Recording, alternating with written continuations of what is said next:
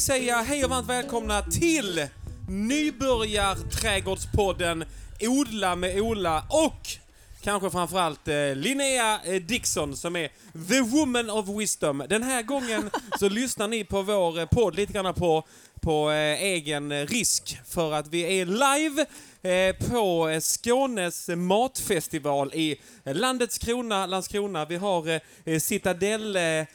Fantastiskt hus bakom oss. Det är vallgrav och hela faderullan. Så om det liksom plaskar till, då vet vi att ljudteknikern Bud har puttat ner oss i bassängen. Men det hoppas vi inte ska hända. Vi ger Linnea en varm applåd! Herregud du, hon kan om trädgårdar. Och då undrar vi ju Linnea, vad är den mest lättodlade saken som man kan eh, ge sig på? Nu finns det ju... Okej, man kanske skulle kunna säga garderobsblomma, den här som man kan köpa på IKEA. Det är nog det absolut enklaste. Men den kan man ju inte ha utomhus. Jag skulle säga om du vill ha en lättodlad eh, trädgård eller lättskött trädgård som är så himla populärt, då ska man odla växter som vill växa där på platsen.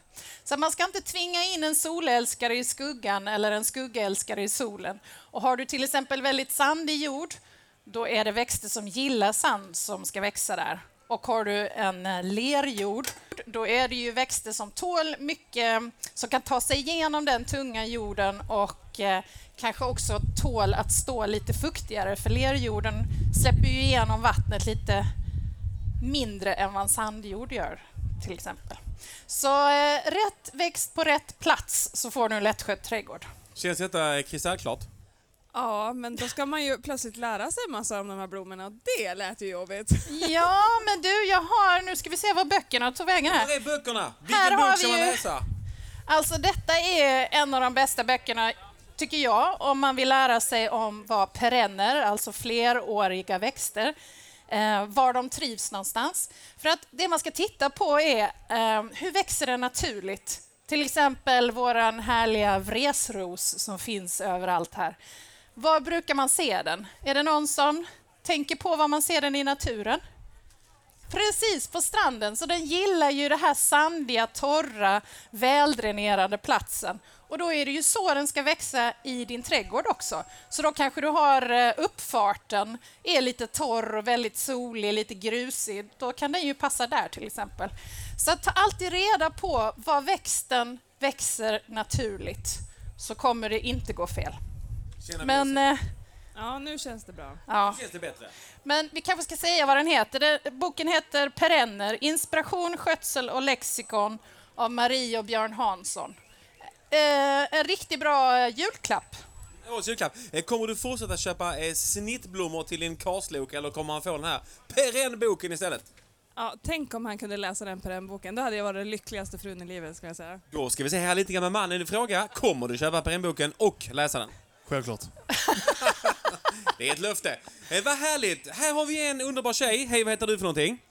Birgit? Birgit, vad kul att du är i Landskrona idag. Birgit. Ja, jag bor här så det är inte så svårt. Du behöver inte hälsa vägen. Jag tycker vi ger Birgit en varm applåd. Som har tagit sig hela vägen fram till Open Microphone, odla med Ola Linnea. Det här Birgit, eh, damen som ser här på scenen, hon är 15 jävlig på växter och allt som hör det omkring. Eh, vad har du för några frågor till henne Birgit, som du gärna vill dela med dig av? Ja, det var en svår fråga, men jag odlar också växter så att... Ja. eh, Vad härligt. Har du en eh, trädgård eller balkong? Ja, Eller? ja jag har trädgård, ja. Har du nå- Går allting som på räls eller är det någon, eh, är det någon växt som jäckar dig eh, och din kvinnliga intuition? Ja, det är det säkert, men jag tycker nog att det går ganska bra. Ja, vad bra. Ja, Har det varit en bra odlingssäsong? lite torrt emellanåt har det varit, men eh, resultatet nu är ganska bra måste jag säga. Det är bra, men du är säkert duktig på det också. Det var du som sa det. Ja, men man kan ju komma in lite grann här på bevattningen där ju. Märk- Läser man mellan raderna här på Birgit Ja. att hon har vissa bevattningsproblem. Eh, om, man, eh, om det är någonting som jäckar en Linnea, hur ska man tänka då med, med bevattningen? Till exempel då i skånska trädgårdar här i Landskronatrakten, Linnea.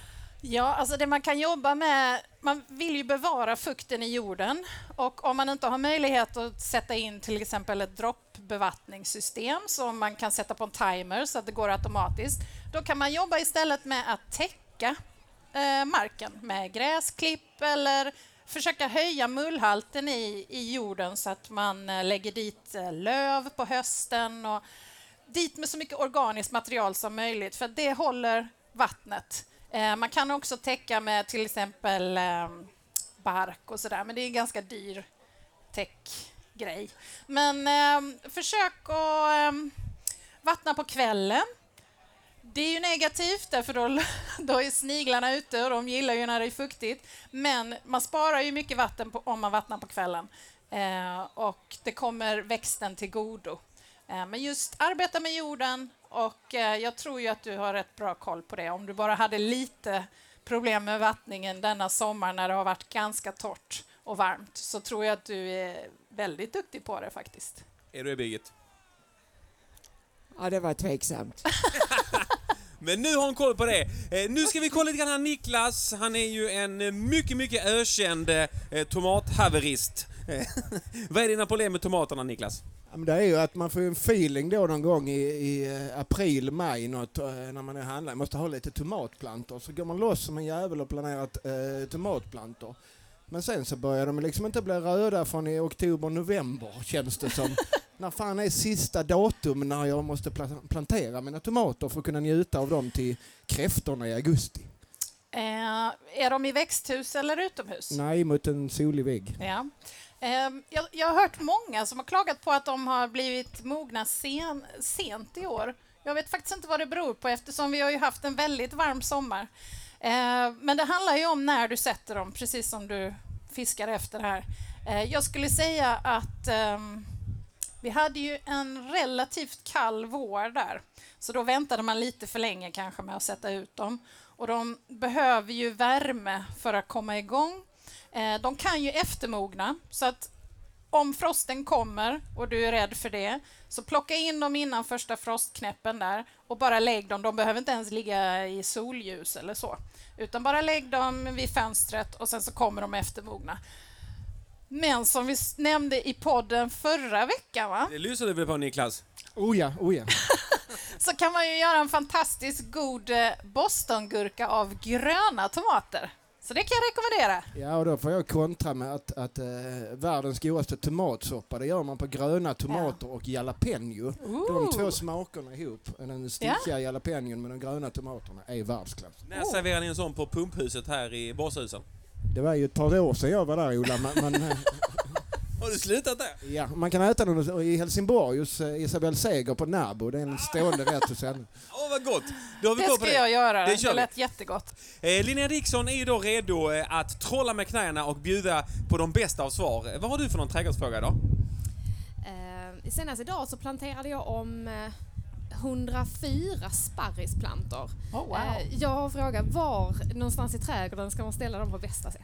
Ska vi innan eh, Linnea svarar, ska vi bara få reda på var du planterar dem? Så att Linnea kan vara mild och liksom anpassa, situationsanpassa sitt svar lite. Eh, var satte du dem någonstans? Ja, jag planterade bara om dem i krukor tills de blir större. Liksom. Ja, ja, det är små bebisar. Små bebisar. Okej. Eh, sparris kan man, man kan ju hitta vildsparris ute på sandiga platser. De gillar ju ganska väl dränerad jord. Eh, men jag skulle säga de vill ha mycket, mycket sol. Så på den, en av de soligaste platserna du har.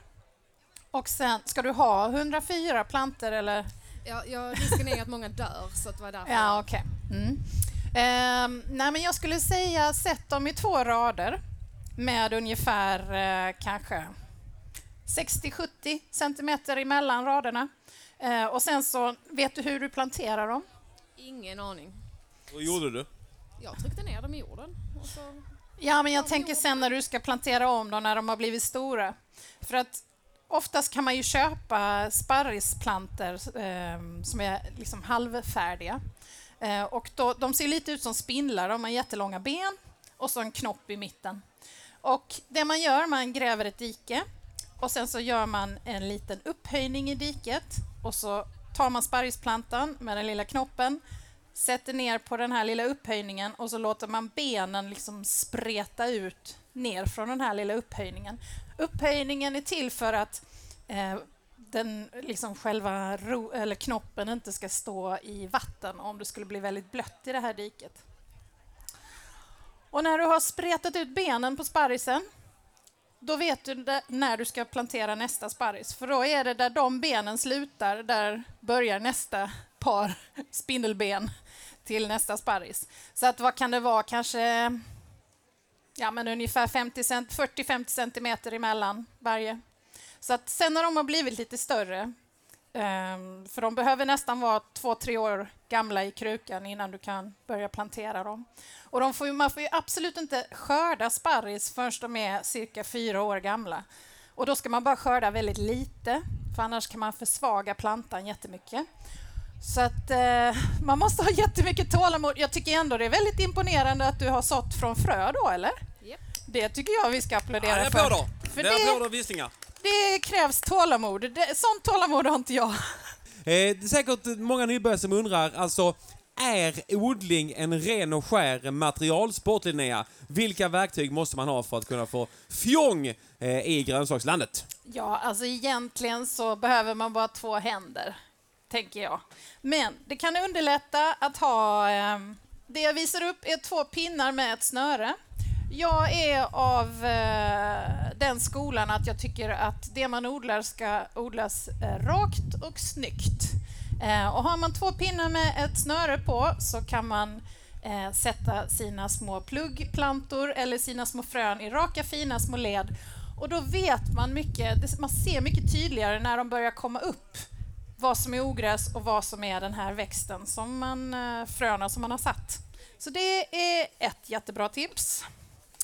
Ehm, tumstocken är också trädgårdsmästarens bästa vän. Här har jag en halv tumstock. Det är säkert många av er som har en halv tumstock hemma. Eh, De går ju väldigt lätt sönder, men den här är ganska bra för att bedöma plantavståndet när jag ska odla mina olika grönsaker. Så då kanske det står på fröpackningen att eh, rödbete ska ha 30 cm mellan raderna. Så mäter jag upp det och så tar jag mina pinnar med snöre och drar ut och så får jag raka, raka fina led. Eh, den här är ju också väldigt bra att alltid ha med sig så att man kan om man har någon som hjälper en i trädgården så kan man liksom peta på dem med den här och peta lite var det är man vill få sakerna gjorda. Sekatören är ju också...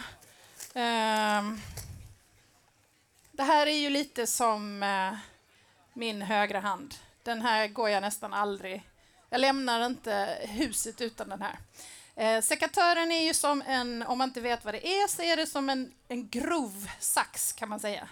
Och den här kan man använda till allt från att eh, till exempel deadheada sommarblommor, alltså klippa av överblommade blommor, till att beskära träd med och eh, blast och annat.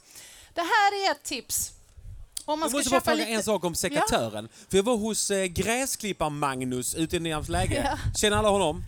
Nej. Men han är en härlig man i alla fall. Han är sjuk på gräsklippare. Eh, han hade en ny sorts sekatör där, liksom, där själva handtaget rullade i handen.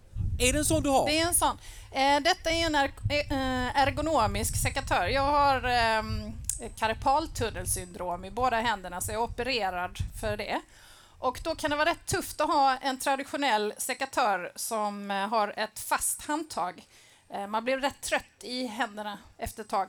Så det här rullande handtaget gör att eh, det skonar händerna och handlederna lite grann. Och rent generellt så tycker jag att man ska försöka köpa ergonomiska redskap och lättviktsredskap. Det finns grepar som är jättelätta. Varför ha en tung gammal grep från 64 om man kan köpa en i aluminium som inte väger någonting så att alltså då kan man gräva hur, hur länge som helst om inte verktyget väger flera kilo.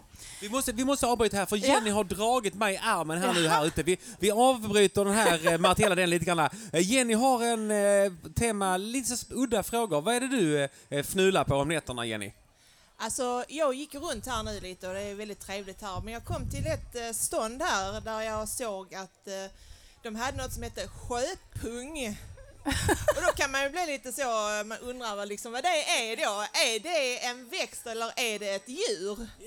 Eh, Behåll byxorna på och så svarar vi på den frågan Har du någon aning om sjö... Det blir lite tagen på, på pottekanten känner jag.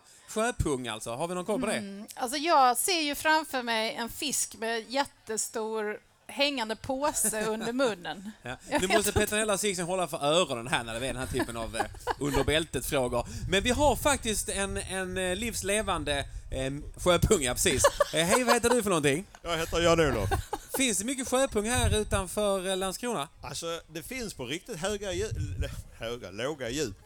Finns det här, men annars finns det normalt norr om Halmstad. Vad är en sjöpung? Det är många som, som skrynklar pannan här och undrar vad är detta för någonting? Ja, vi har ju haft den här frågan väldigt mycket. Det är ett djur, det är ett manteldjur, det är släkt med, med musslor. Man kan säga att det är en mussla med mjukt skal. Okej. Och du som håller på med växter och så vidare, den här är unik på det sättet att skalet är cellulosa. Jaha. Det har Ja, du aldrig hört talas om ett djur som har cellulosastruktur. Nej. Nej, så det är precis som vår produkt världsunik. Gör ni med sjöpungen då? Så vi kokar ju buljong på den. Och om ni går bort och tittar på vad vi har som buljong på vår, vårt lilla tält så ser ni att vi har en produkt som innehåller 1000% sjöpung. Och ni som har gått i skolan någon gång, ni kan ju inte få ihop det här med 1000% sjöpung, eller hur? Nej. Nej, eh, det betyder att vi har koncentrerat den 10 gånger. Så Aha. en liter buljong motsvarar 10 kilo sjöpung. Oj. Och om ni verkligen vill se en sjöpungsdykare så står Kalle borta i, i tältet där och, och demonstrerar. Nu ser vi hur Kalle liksom långsamt eh, glider upp ur vallgraven framför citadellen. Eh, med, nej, jag inte. Men kan man odla sjöpung hemma om man har ett litet vattendrag i, i krokarna där man bor? Nej, jag har aldrig provat men jag skulle inte rekommendera det. Och framförallt inte som det finns tillgängligt. Precis, det verkar ju superdumt. Linnea, nu vänder vi på steken här. Undrar du någonting om sjöpung till den här eh, som mä- mästaren? Ja, men jag tänker om man skulle kunna använda den... Vad gör ni med det här skalet och så? Kan man kompostera det och använda det i trädgården på något vis? Alltså vi använder det som fiskfoder. Fiskfoder Ja, okej. är ju egentligen helt idiotisk råvara. Man Ja. fiskar ut alla småfiskar och sen så gör man fiskfoder av det och så finns, kommer det inte bli några stora fiskar. Nej. Men sjöpungar gör vi tvärtom en tjänst för, för miljön. Vi plockar upp kväve från havet. Ja. Så ju mer vi plockar upp desto bättre blir det. Ja, men det, det tycker jag låter Vi jättebra. kanske ska ha en applåd där. Ja, Det applåd applåder. för sjöpungen. Ja, ja, ja, ja, ja. Eh, Jenny, känner du att du efter det här svaret kommer kunna sova gott om nätterna? Absolut, absolut. Du klarnade. Ja, nu känns det jättebra. Ja, det är bra. Ska vi fortsätta eh, eh, den här materiella delen där vi går igenom verktyg för alla trädgårdsnybörjare. Vi sänder alltså Odla med Ola och Linnea live, vår podcast som släpps eh, varje torsdag. Eh, från en scen i Landskrona. Folk ställer massa härliga frågor. Mina barn sitter och äter godis och pommes frites. Är de goda, Sixten? Nickar där med huvudet ja. Eh, och då undrar vi, vilka verktyg är obligatoriska måsten om man ska ta steget ut från farstun och bli en hemmaodlare, Linnea? Ja, som jag var inne på så var ju då den ergonomiska biten ganska viktig. Lättviktsredskap, eh, en grep som inte väger så mycket, eh, en ergonomisk spade som inte heller väger så mycket tycker jag är viktigt att ha. För att det ska vara enkelt att jobba i trädgården så att man inte skadar sig. Sen är det också viktigt att tänka på att man fördelar så att gräver man mycket åt ena hållet så måste man vända sig om och gräva åt andra hållet så att man får en jämn belastning över kroppen. Här har jag med en, ett holländskt litet redskap som jag älskar. Jag fick det i mors dag-present av mina djur för några år sedan. Okej. Och, ja, och, eh, märket är De Witt. Och de säljs på olika ställen i Sverige. Men det är en grep med trähandtag och ett väldigt smalt grephuvud. Så det är bara tre stycken små... ser ut som en gaffel, kan man säga. Och den här är bra för den här kan du liksom jobba dig i perennrabatten. Alltså, du, du behöver ju grepa upp din jord för att öka syrehalten i jorden och få bort ogräs och sådär. Och då kommer du in lätt mellan växterna med en sån här liten smal grep. Så den kan jag också rekommendera. Vi pausar där och så ska vi se, här står en härlig tjej. Hej, vad heter du för någonting? Alltså jag gillade vitt-redskapen jättemycket, men du, vad har du för märke på sekatören? Sekatören är Felco. Ja, vilket nummer? Eh, sju, sju Oj. med rullhandtag. Schweiz. Och Nej, sen, men jag gillar Felco också. ja, och vad som är bra med Felco det är att Ofta så står man i trädgården och har eh, ståltråd av någon anledning i handen. Och så tänker man, åh, nu måste jag gå in och hämta en tång och hålla på att trassla. Men Felco har ju i samarbete med eh, plantskolor tagit fram så att alla Felco-sekatörer har som en litet, litet jack längst in i sekatören. Och den är till för att klippa eh, ståltråd. Så man ska ju inte klippa ståltråden med det vanliga bladet här för då förstör man det. Men längst in så kan man... Men det är nästan ingen som känner till det. Om man ska dra igång lite rhododendronodlingar hemma, är det någonting man ska tänka på då eh, som är av högsta vikt, eh, Linnea? Alltså man behöver ju tänka på att eh, det vi pratade om innan, hur växer rhododendron i, det, i naturen? Så att man inte tvingar den till en sandig jord eh, och sen ska den stå där och stampa i 15 år innan man drar upp den och ger upp. Eh, men de behöver ju en ganska sur jord.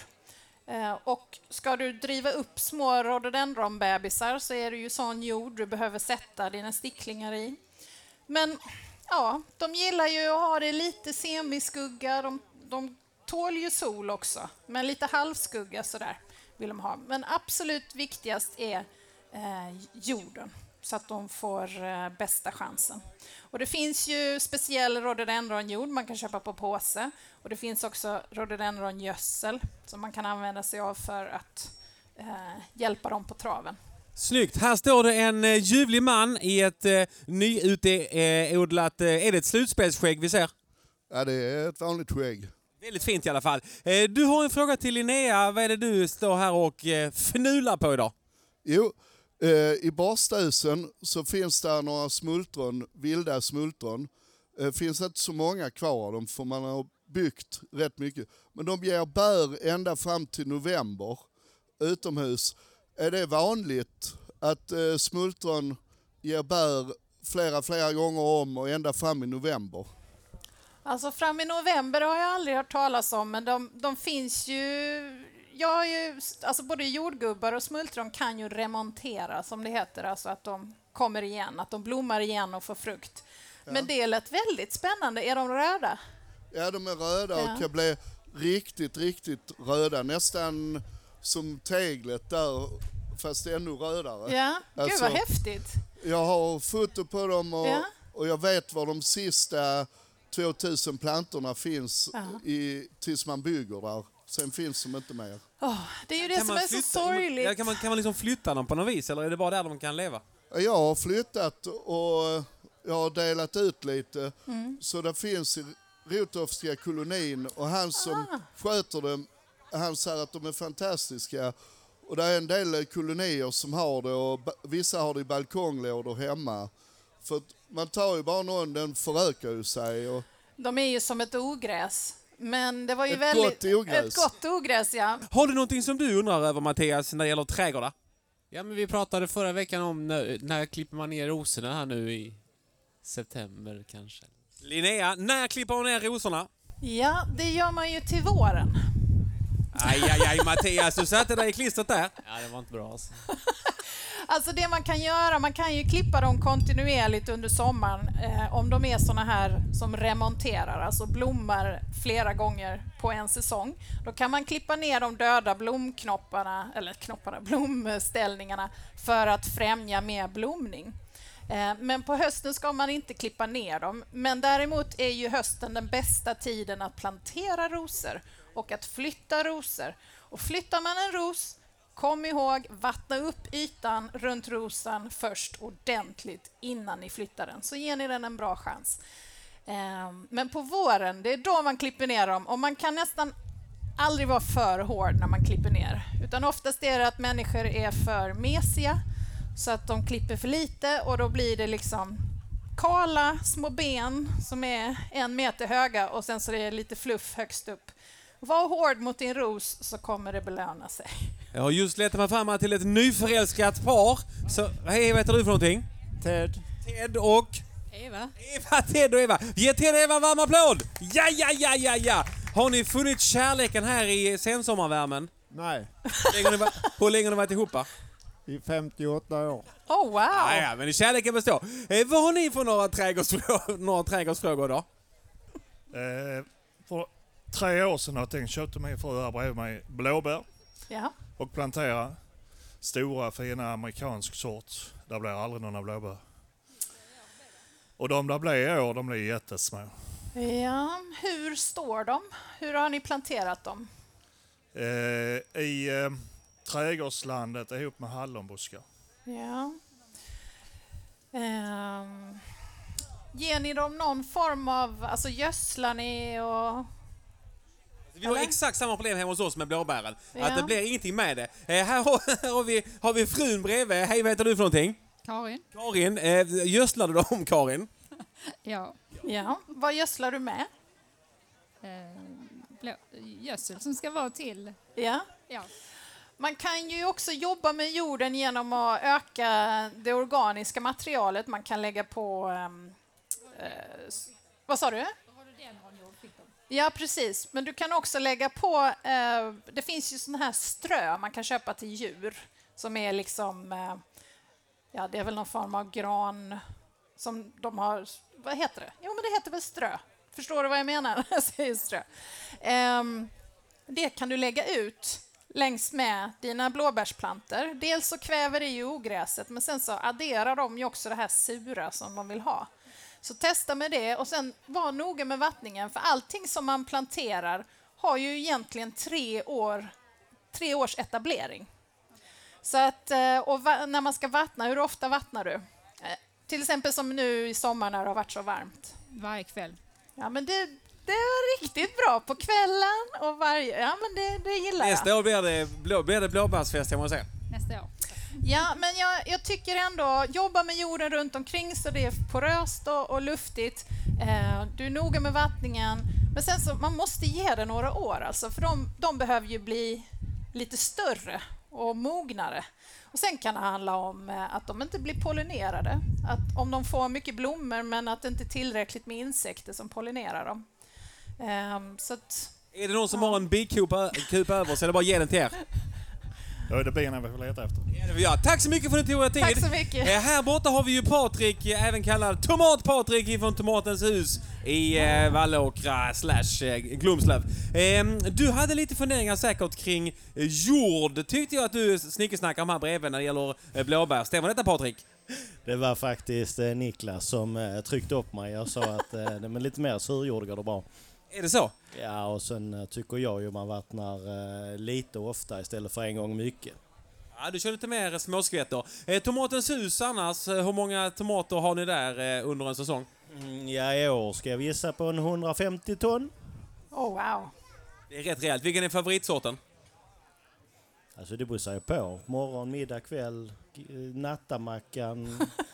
Hur många, hur många tomater klipper du en genomsnittssäsong? Ja, 20 kanske om dagen minst. Ja, det är lagom. Eh, har du någonting som du eh, fnular på, eh, kanske inte just kring tomater då, för det kan du väl, men någon annan växt som du som, eh, som, eh, som jäckar dig?